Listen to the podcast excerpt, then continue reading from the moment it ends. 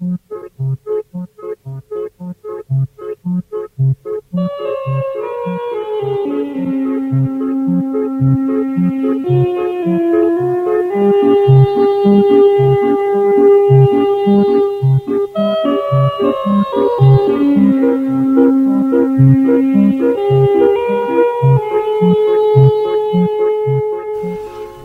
به بخش دوم برنامه ویژه بریس پاسترناک می‌پردازیم که قطع شعری به نام دیدار و بخشی از داستان دکتر جیواگو را مورد توجه شما قرار می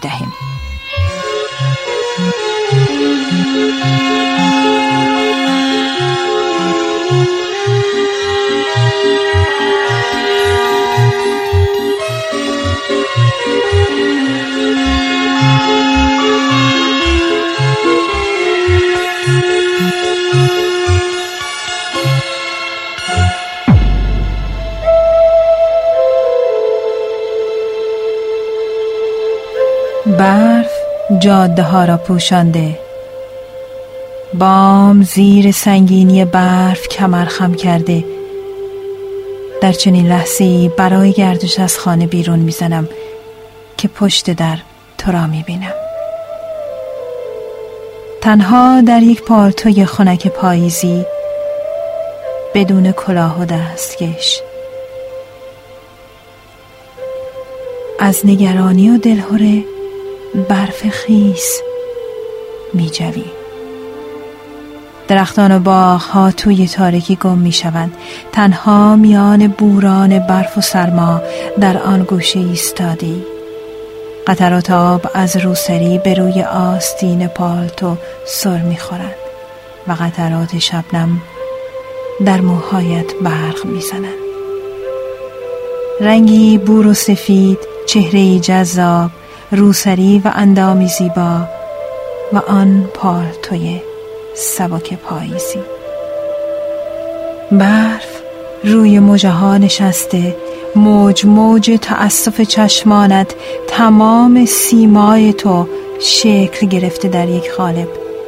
انگار پا دک آهنی داغ تصویرت را در قلبم حک کرده باشند خطوط زیبای چهره تو برای همیشه در قلبم جا گرفت چنان عمیق که جانم خشونت دنیا را حس نمی کرد شب و برف زوج می شوند مرزی بین من و تو نمی ماند اما ما کی هستیم؟ از کجا آمده ایم؟ وقتی فقط شاید از آن سالها باقی مانده است ما دیگر در این دنیا نخواهیم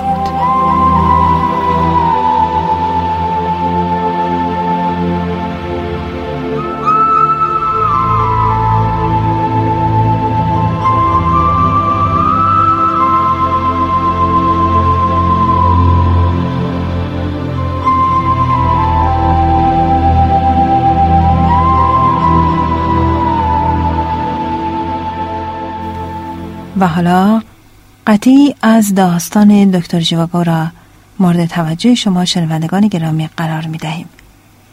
دکتر جیواگو طی ده سال پایان زندگیش پژمرده تر شده و به تدریج معلومات پزشکی و ادبی خیش را از دست می‌داد. این حالت ناشی از اندوهی می‌شد که خاطرات گذشته را در مغزش زنده کند. زمانهایی را به یاد آورد که برای او و هر چیز دیگری در جهان بی تفاوت محسوب می شدند. او وقتی وارد مسکو شد لباس کهنی به تن داشت و همیشه پسر بچه دهاتی و خوش قیافه که او هم از لباسهای قدیمی ارتش سرخ به تن داشت او را همراهی می کرد. آنها با استراب سری به اتاقهای مهمانخانه ها و خانه هایی که می شناختن می زدن تا از سرنوشت خانوادی دکتر و عظیمت آنها از روسیه با خبر شد. شوند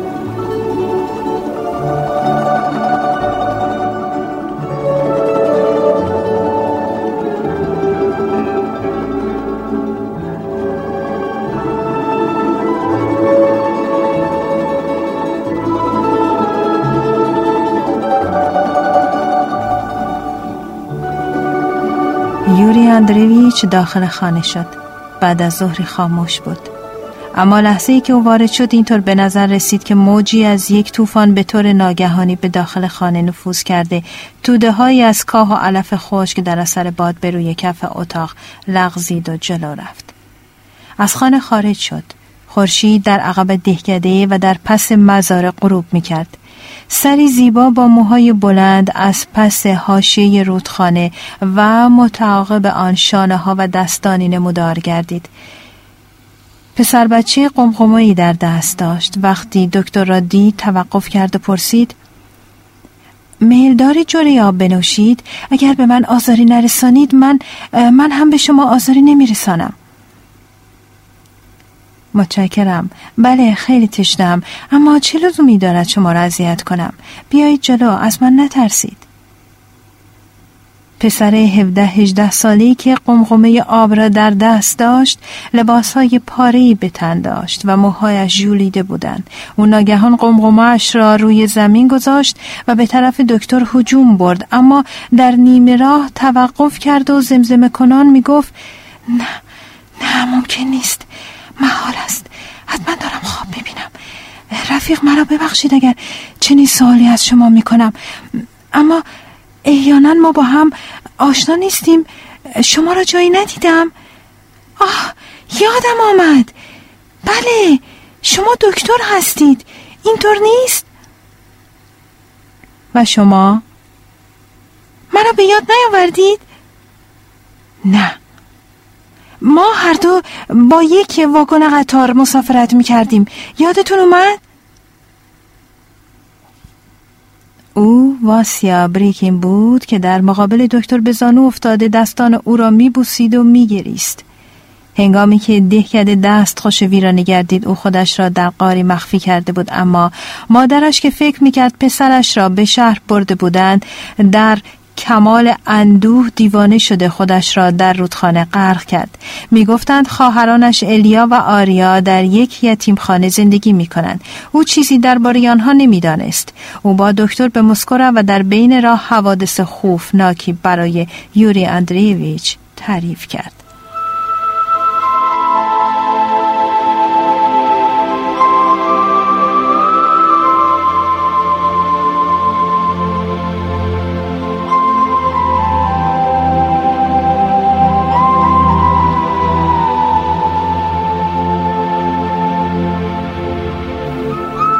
دکتر و واسیا بهار سال 1922 میلادی وارد مسکو شدند. هوا خوب و گرم بود. در مسکو یوری اندریویچ گفت واسیا تو باید حتما در رشته وارد کار شوی. من شیفته تحصیل علم هستم. درسته این کار با گفتن و خود به خود قابل اجرا نیست. کار دیگم اینه که می‌خوام تصویری از روی خاطره مادرم بکشم. این هم کار خوبیه. اما برای این کار اول باید طریقش رو فرا بگیری. تا کنون در این راه کوششی کردی تلاشی کردی کاری انجام دادی؟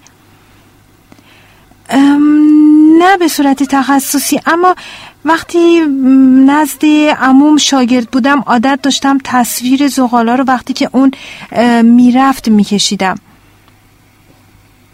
یوری اندریویچ به کمک دوستانش او را در مؤسسه که سابقا استروگانوف نامیده می‌شد جا داد.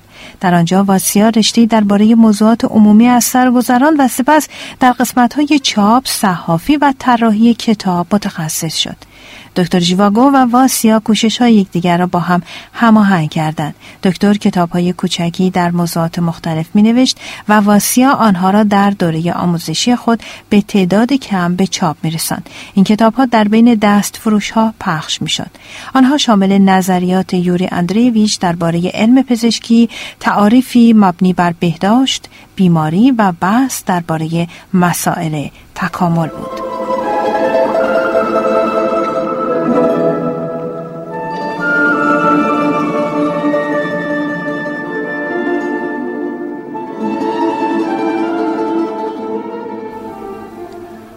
مدتی دراز او و واسیا دوستی خود را حفظ کردند و با یکدیگر زندگی کرده از یک خانه به خانه دیگر نقل مکان می کردند. اما بعدا زمانی فرا رسید که رفاقت بین یوری اندریویچ و واسیا رو به سردی گرایید. واسیا به خوبی ترقه کرده بود و دیگر شباهتی به آن پسر جولید مو و فقیر نداشت. زواهر انقلاب او را روز به روز بیشتر مجذوب می کرد و زبان دکتر با ابهامات و خیال پردازی هایش برای او آوای پر از اشتباه محکوم و ضعیف به شمار می رفت.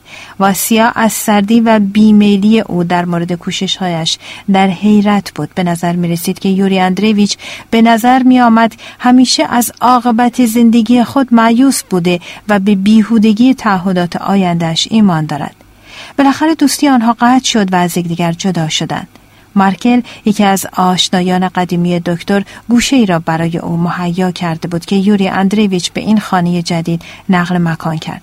در این موقع او حرفه تبابت را ترک و با مسکنت فوقالعاده زیادی زندگی را میگذراند.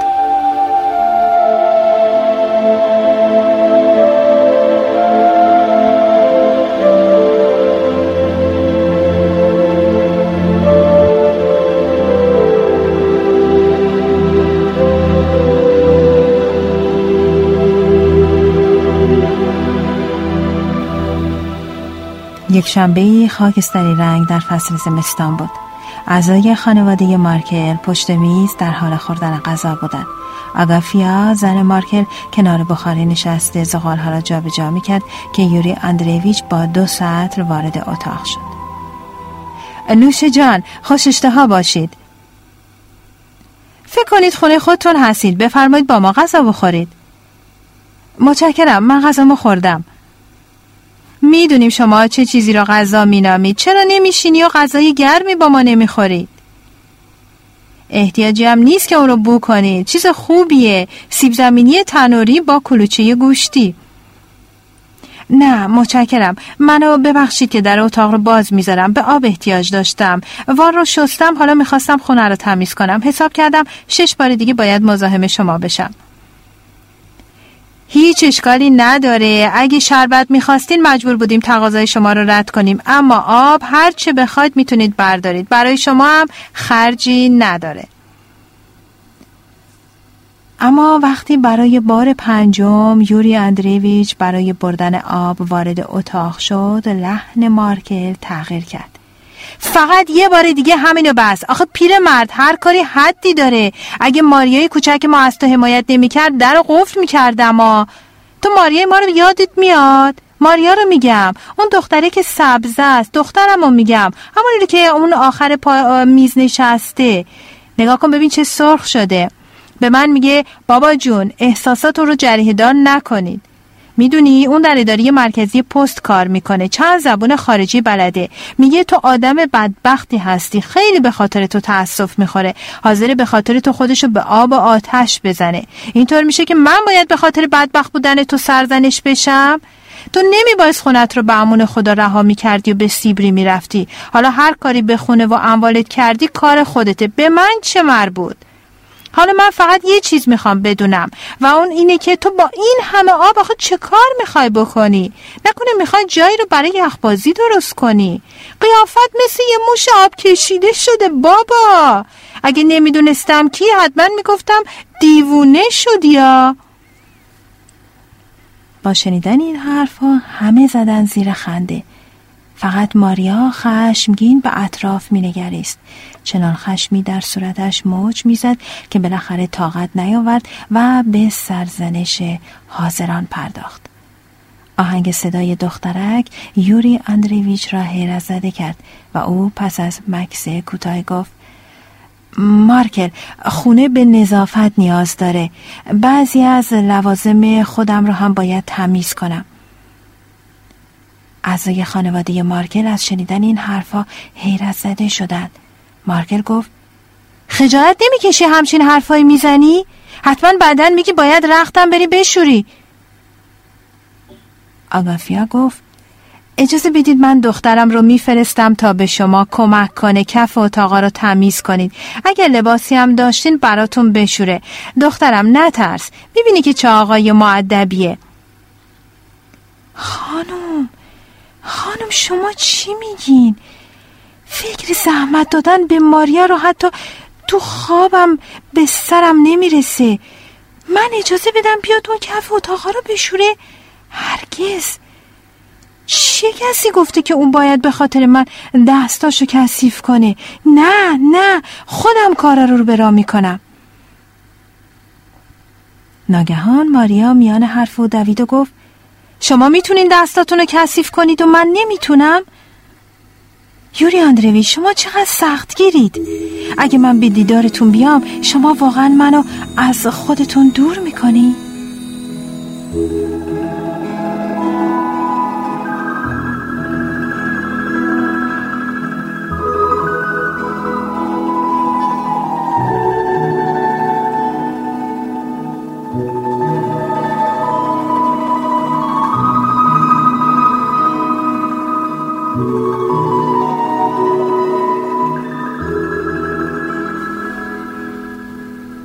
آری در اثر همین حمل آب بود که رفاقتی میان دکتر و ماریا به وجود آمد. ماریا در کارهای خانه به او کمک می‌کرد. یک شب پیش دکتر ماند و به خانه خودشان مراجعت نکرد. او در واقع همسر سوم یوری اندرویچ به حساب میآمد. دکتر هنوز از زن اولش طلاق نگرفته بود و نمی‌توانست در کلیسا با مارین ازدواج کند. یوری اندرویچ گاهی به شوخی می‌گفت که زندگی آنها مثل رمانی در بیس سطل آب است. مثل داستانی در بیس فصل یا بیس بخش. و بعدها او داستانی در بیست فصل برشته تحریر درآورد.